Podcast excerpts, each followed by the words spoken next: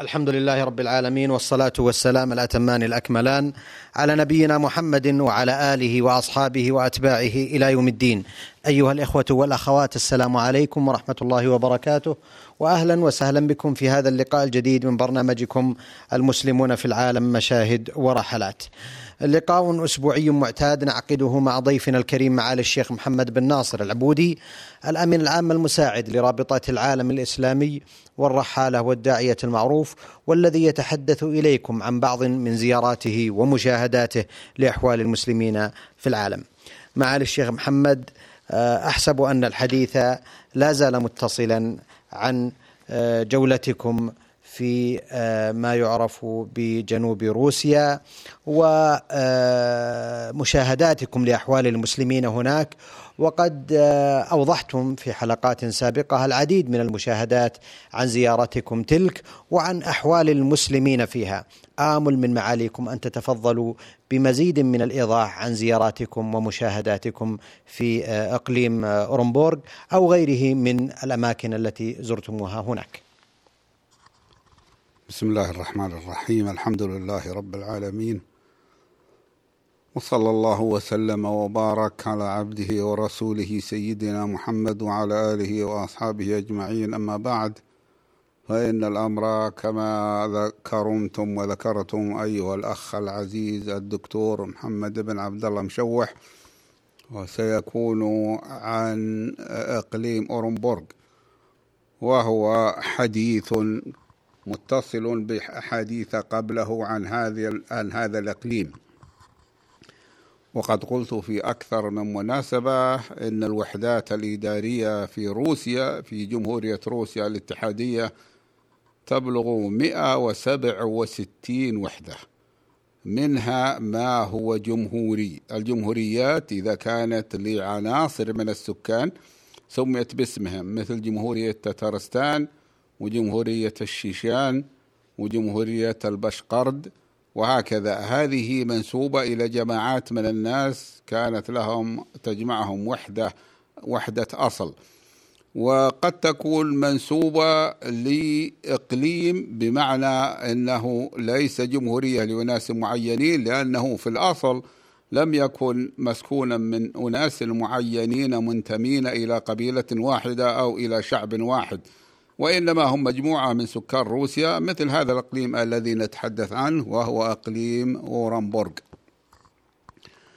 فنحن وقف بنا الحديث في الحلقة السابقة عندما ركبنا طائرة متوجهين عليها من مدينة أورنبورغ عاصمة الإقليم إلى مدينة أورسك. وهي مدينة أخرى أصغر من مدينة أورنبورغ التي هي عاصمة الإقليم. وقد وصلناها في في الثامنة وثمان عشر دقيقة عصرا بعد طيران استرق ثلاثا وأربعين دقيقة. وينبغي أن لا يفاجأ المرء في أن الساعة الثامنة والدقيقة الثامنة عشرة تكون عصرا. ولم أقل مساء لأن الوقت كان عصرا والشمس لا تغيب إلا في نحو العاشرة ليلا يعني مساء. وذلك أن طبيعة البلدان الشمالية تطول يطول فيها النهار في الصيف ويقصر فيها في الشتاء. استغرق الطيران من مدينة أورنبورغ إلى مدينة أورسك ثلاثا وأربعين دقيقة وما تزال الشمس حية ونحن في الساعة التاسعة. بل ما يزال النهار فتى كما كان الأدباء القدماء يعبرون فهذه طبيعة البلدان الشمالية كما ذكرت.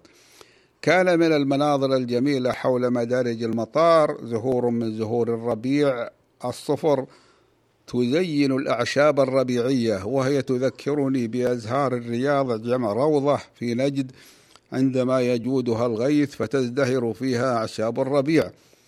الحقيقة أننا لم نكن في فصل الربيع عندنا كنا في فصل الصيف ولكن فصل الصيف عندهم هو فصل الربيع. يعني يعتبر فصل الربيع لأن فصل الربيع بارد لا يزال الثلج يلين على البلاد كما هو ظاهر. وليس ليست هذه هذه النظرة للصيف والربيع خاصة بهم بل حتى في بريطانيا. أذكر أن من شعر شكسبير الذي ترجمه نظما إلى العربية الأستاذ وليد فرحات؟ وهو من أهل القدس. قال شكسبير لست أرضاك لي لست أرضاك ليوم صيف شبيها أنت أبهى من يوم صيف وأجمل. فجعل أجمل أيام السنة هي أيام الصيف التي ضرب المثل بها لمحبوبته. ولكن أيام الصيف عندنا وبخاصة هذا العام والأعوام الحارة هي أيام الشدة والقشف ولا يضرب المثل بجمالها. أما الأعشاب التي لدى التي في المطار فإن التي يعني على مدارج المطار فإن أكثرها بدأ عليه الجفاف. وقفت الطائرة في ساحة الوقوف في المطار ولم يتحرك الركاب من مقاعدهم عندما وفق عندما وقفت الطائرة. بل ظلوا سكونا لا يفهمه من لا يعرف آه، سببه. وذلك أن عادتهم في هذه البلاد الروسية ألا ينزل الركاب بل لا يقوموا من مقاعدهم حتى ينزل الملاحون من الطائرة. وقد نزل الملاحون بالفعل وهم ثلاثة في هذه الطائرة الصغيرة فنزل الركاب بعدهم. حملنا أمتعتنا بعد أن أنزلناها بأنفسنا من الطائرة. لماذا؟ لأن روسيا من العادة الشيوعية عندهم ألا يخصصوا عمالا سواء كانوا حمالين نحوهم لحمل الأمتعة. بل على كل راكب أن يحمل أمتعته بنفسه إلى الطائرة وأن ينزلها من الطائرة. لماذا؟ لأنهم يقولون إن هذه خدمة للناس ولا يجوز أن الناس يستخدم بعضهم بعضا. ولكن هذا غير صحيح. وجدنا في الاستقبال في المطار أربعة من الإخوة المستقبلين. على رأسهم الأخ فاضل جان طاهروف رئيس جمعية المسجد في أورتك ويسمونه متولي. ومعه ابنه طلعت يسوق سيارته وهو من التتار تزين صدره وكتفيه أوسمة عديدة. سألته عما إذا كان يعمل في الجيش. فقال كان ذلك في القديم. فهو الآن متقاعد وهذا صحيح لأنه مسن. ومظهره لا يكاد يختلف عن مظهر العرب من أهل شمال إفريقيا. والأخ وجدنا أيضا معه الأخ مغاي باي وهو من القازاق مظهرا ومخبرا حيث تتجلى الملامح القازاقية فيه. وهي الملامح التركية الأصيلة مختلطة بشيء من الملامح المغولية. ومعهم سيارة وكذلك الأخ قادر جان ابن ساودا وهو الذي جده بنى مسجد أورسك الحالي الذي سيأتي الكلام عليه. لم نضع أي وقت في المطار الذي خلا بسرعة من الناس لقلة ركاب الطائرات عندهم بين البلدان المتقاربة في ذلك الوقت وإنما اتجهنا فورا إلى آه، سيارة الأخ مغاي باي القازاقي ورأيت السائق أيضا الذي معه عليه ملامح القازاق فسألتهم عن حدود جمهورية قزاقستان من هذه الناحية مع روسيا. فأجابوا إنها ملاصقة.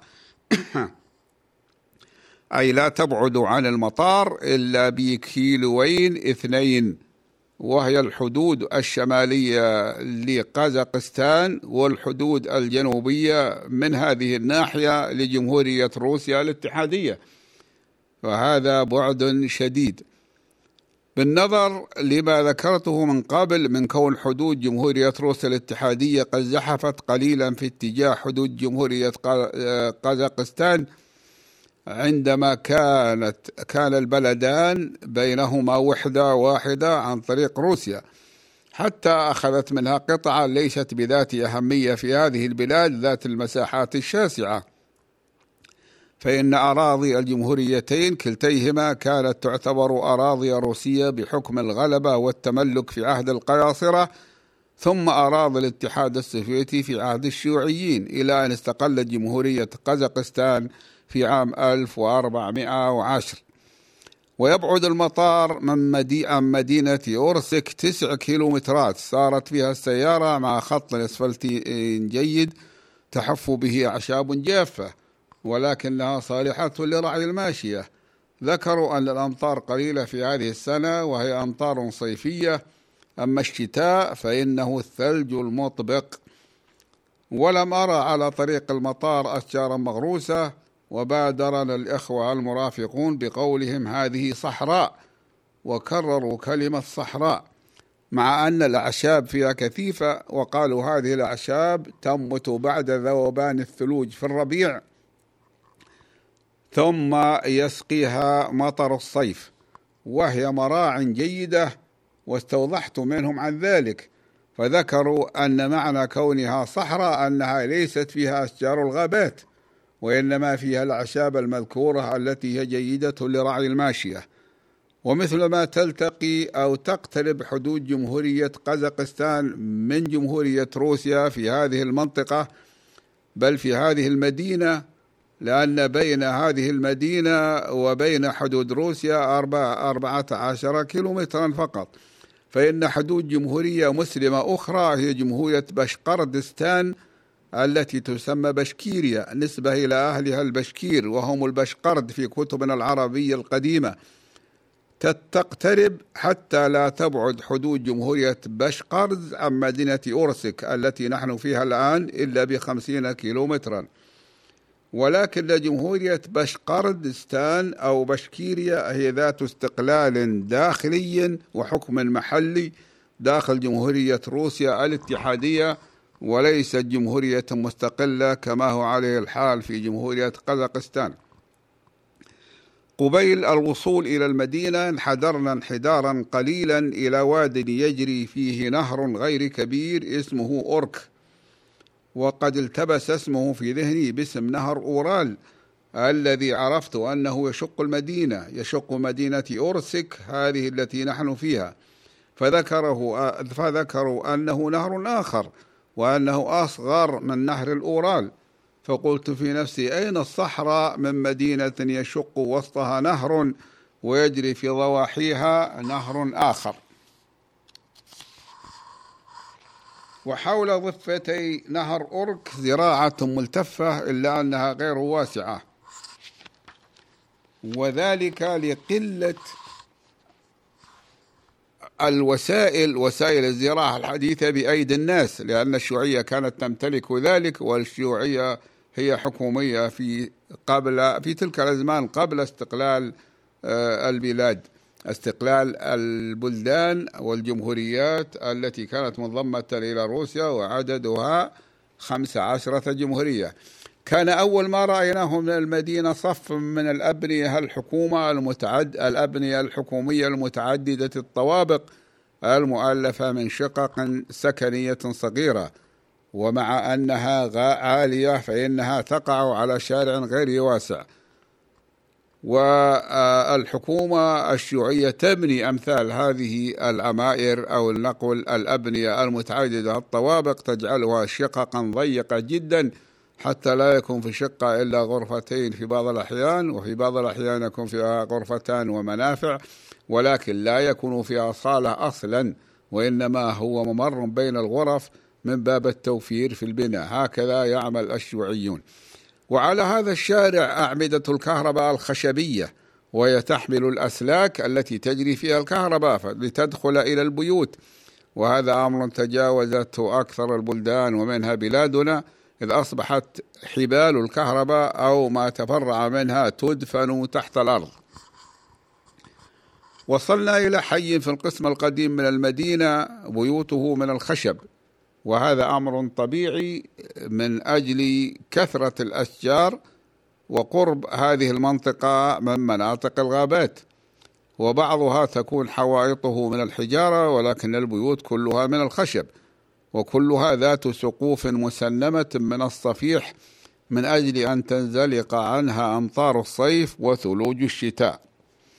وقفت السيارات عند بيت أخينا الكريم فاضل جان الذي يقع على شارع قد نبتت في مكان الأرصفة منه أشجار برية قصيرة إذ ليس فيه أرصفة. ولاحظت أن طلاء البيوت على شارعه هو الأصفر والأحمر. تقدمنا الأخ فاضل جان إلى بيته بعد أن فتح باب حوشه الخارجي ونبحنا كلب صغير لهم كان بجانب البيت كالعادة. صعد مع مع درج خشبي إلى حيث الطابق الثاني فصعدنا خلفه. صعدنا خلفه وعندما دخل بيته رفع يديه بدعاء رمزي قصير. وكان فعل مثل ذلك عندما قابلنا قبل هنيهة في المطار. والبداءة بالدعاء عند اللقاء أمر شائع في هذه البلاد الشمالية وبعض بلاد ما وراء النهر وهو دعاء رمزي قصير بحيث لا يتأنى الداعي ولا يرفع صوته بالدعاء ولذلك لا ندري ما يقول؟ ومثل ذلك أو ألزم منه عندهم الدعاء بعد الانتهاء من تناول الطعام. بيت الأخ فاضل جان له فناء خاص به وهو منفرد من طابقين ومقام من الخشب ومثل هذا البيت لا يحظى به إبان الحكم الشيوعي إلا من كان ذا حظ عظيم أو مقام في الدولة كبير أو ورثه عن أحد أبويه لأنه لم يكن يسمح ببناء البيوت المنفردة في المدن في ذلك الوقت وإنما البيوت الشائعة لعامة الناس هي المؤلفة من شقق سكنية ضيقة جداً. جلسنا في غرفة الجلوس في بيت الأخ فاضل جان المؤثثة بمقاعد لا بأس بها بينما كانت زوجته وهي سيدة مسنة في المطبخ الذي كان في طريق الدخول إلى غرفة الجلوس. وقد درت أحاديث مفيدة بل مهمة لنا عن وضع المسلمين في هذه المدينة الغريبة علينا وهي مدينة أرسك حتى أن بعض الذين معنا لم يكونوا سمعوا باسمها قبل الوصول إلى هذه البلاد.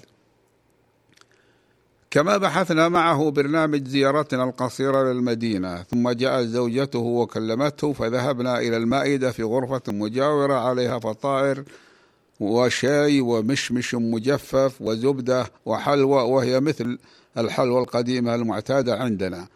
كما وضع على المائدة نوعين من الفاكهة المحلية كلاهما لم نستسغ طعمه ولم نعرف اسمه. كما أن الأخ المفتي الشيخ عبد الباري خير الله وهو من أهل المنطقة ويعرف قدرا صالحا من العربية تعلمه في مدرسة مير عرب في بخارى ثم ذهب إلى سلطنة عمان على منحة دراسية لتعلم العربية. قدمتها حكومة عمان له ولعدد من الأئمة في هذه المناطق فلم يعرف اسم هذه الفاكهة بالعربية. وهو على حق إذ لا نظير لها عندنا ولذلك لا أعتقد أن لها اسما شائعا في العربية. فإذا كانت ذكرت في بعض الصحف أو الكتب العربية فلا شك أن ذلك غير معروف لأكثر الناس. وأحسن وصف لها أنها تشبه ما يسمى بعنب الذئب. وهي حبات صغيرة كروية كحبات العنب. الذي لا بزر له المسمى بالبنات إلا أنها حمراء. يمكن أن توصف بأن بأن توصف بأنها في القدر واللون كحب الرمان إلا أنها كروية الشكل بخلاف حب الرمان الذي هو كلوي الشكل. والغريب أن في طعمه قربا من طعم حب الرمان. الفاكهة الثانية تشبه حب الملوك كما يسميه إخواننا المغاربة. وهو المعروف عندنا في الشرق بالكرز أو الكريز إلا أنه هنا صغير الحجم حامض الطعم. تناولنا من هذه المائدة التي أحضرها إلينا الأخ جزاه الله خير. وجلست زوجته المسنة وهي أم لأولاد لهم أولاد. وعندما فرغنا من المائدة كانت بقيت من النهار بقية.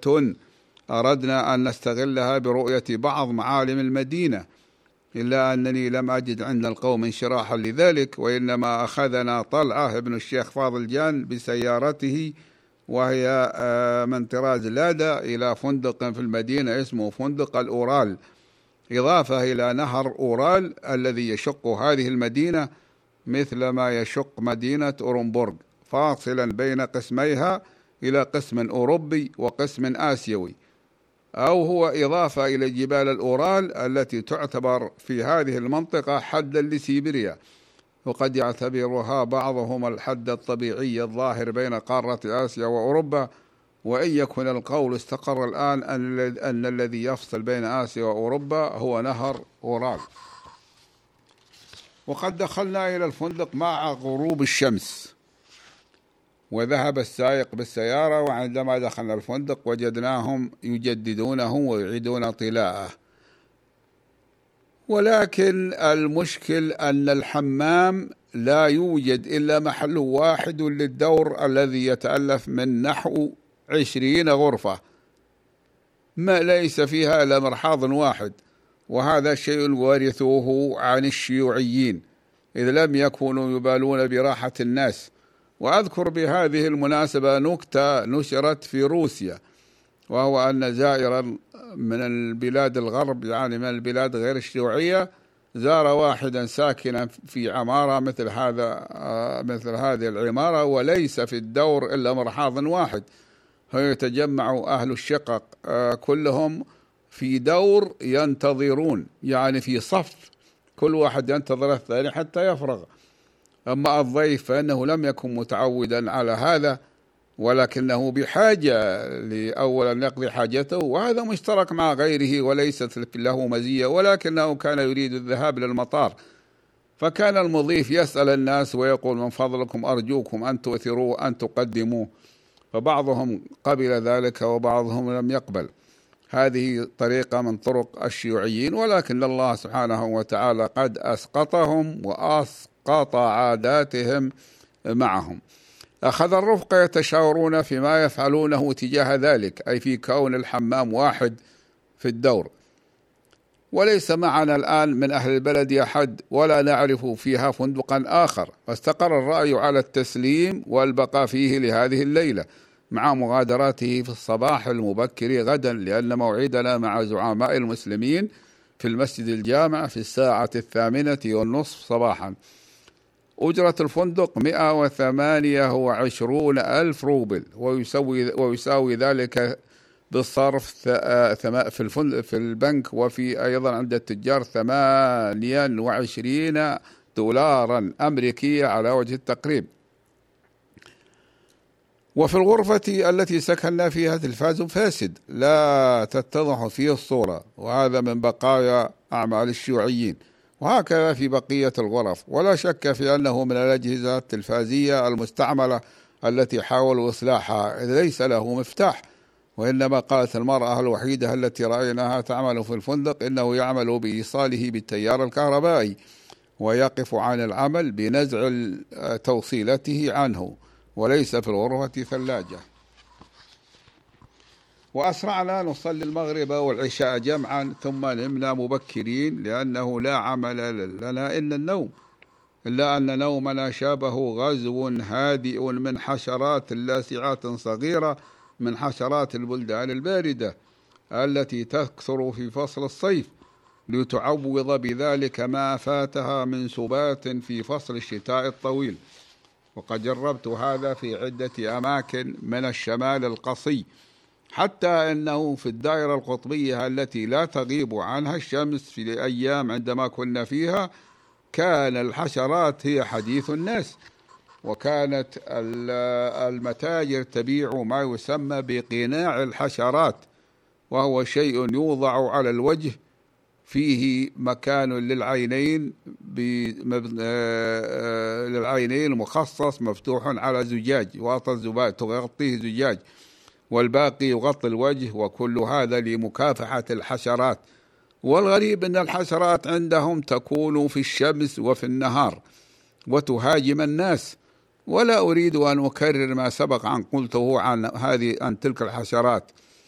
لكنني أقول إننا في يوم الخميس الموافق للثاني من صفر عام 1416 عندما كنا نزور أورنبورغ. هذه أصبحنا وسميت ذلك الصباح صباح الأورال.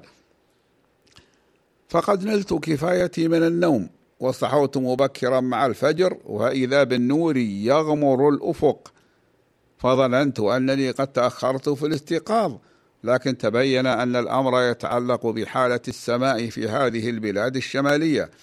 فالفجر يسفر مبكرا مثلما أن الشفق يغيب متأخرا. وفي الصيف لا يكون فاصل بين غروب الشفق وإسفار الفجر بل يتصل هذا بهذا حتى يشكل على المرء الذي عاش في البلدان المعتدلة والحارة مثل بلادنا كيفية التصرف في أوقات الصلوات في مثل هذه الحالة. وكنت سألت الأخ الشيخ عبد الباري, عبد الباري خير الله مدير الإدارة الدينية في أورنبورغ عن ذلك فقال نحن نقدر للأمر تقديرا وصلاة المغرب الآن عندما كنا فيه هي في العاشرة والنصف. تصور أن المغرب هنا المثل لو كان هنا في العاشرة والنصف. وصلاة العشاء في الحادية عشرة. أي يجعلون بين الصلاتين هذه نصف ساعة. لماذا؟ لأنه لا يوجد لأن الشفق لا يغيب. نحن عندنا وقت صلاة العشاء بعد غياب الشفق. أي بعد مضي ساعة وثلث على وجه التقريب من غروب الشمس. ولكن الشفق عندهم لا يغيب أصلا. وقالوا لنا إنه لا يوجد شفق. قلنا لا من الناحية اللغوية يوجد لأن الشفق هو النور الذي يبقى في السماء في بعد مغيب الشمس. ولكنه هنا لا يذهب. أما الف... قال أما الفجر ذكر أنهم يصلون العشاء في الحادي عشرة قال أما الفجر فإننا نصليها قبل طلوع الشمس بساعة لأن الفجر يسفر مبكرا إذ يشاهد في أطول أيام الصيف في الواحدة والنصف بعد منتصف الليل. كان منظر النافذة في غرفتي يطل على ميدان فيه دوار قد غرس غرست فيه الزهور وجعل وجمل تجميلا جيدا. إلا أنني عندما قارنت جماله بجمال فندقنا تبادر إلى ذهني النفاق الشيوعي الذي كان يحمل بعض الأشياء التي الذي كان يجمل بعض الأشياء التي يراها الأجانب حسنة المظهر وأما التي لا يراها الأجانب ولا يراها إلا عامة الشعب فإن الشيوعيين لا يهتمون بها. وقد انقضى ذلك النظام الشيوعي الظالم إلى غير رجعة بإذن الله. نظرت إلى جهة الشمال حيث جهة القطب الشمالي. الذي كنت في إحدى مدنه قبل سنوات في 21 يونيو وهو أشد أيام السنة دفئا هناك ولا أقول حرا لأنه لا يوجد فيها حر.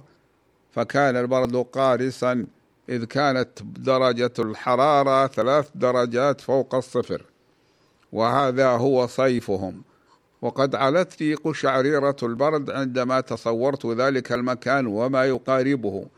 إلا أنه ليس محاذيا لهذه الجهة وتصورت برده وثلجه الذي رأيت بعضه في ضواحي مدينة مورمانسك ويسمونه الثلج الأزلي بمعنى أنه ثلج لا يذوب أبدا. فما دام أنه موجود في أشد أيام الصيف دفئا حيث لا تغرب الشمس مطلقا وليس فيها ليل عندما زرناها آنذاك فإنه ينزل عليه الثلج بعد ذلك فتزداد صلابته ويتكاثف ثلج آخر في أكثر أيام السنة. أحسنتم معالي الشيخ محمد. في الحقيقة أعتذر منكم أيها الإخوة والأخوات أن قطعت عليكم هذا الاستمتاع مع حديث معالي الشيخ محمد بن ناصر العبودي الأمين العام المساعد لرابطة العالم الإسلامي والرحالة المعروف والذي كان يتحدث إليكم عن مشاهداته وزياراته لأحوال المسلمين في العالم والتي كانت في هذه الحلقة والتي قبلها في حلقات سابقة عن إقليم أورنبورغ وبعض مشاهداته في جنوب روسيا. أشكر لكم استماعكم وإنصاتكم أيها الإخوة والأخوات. راجيا أن نلقاكم بإذن الله تعالى على خير في مثل هذا اليوم من الأسبوع القادم. وهذه تحية من محدثكم محمد بن عبد الله مشوح. والسلام عليكم ورحمة الله وبركاته.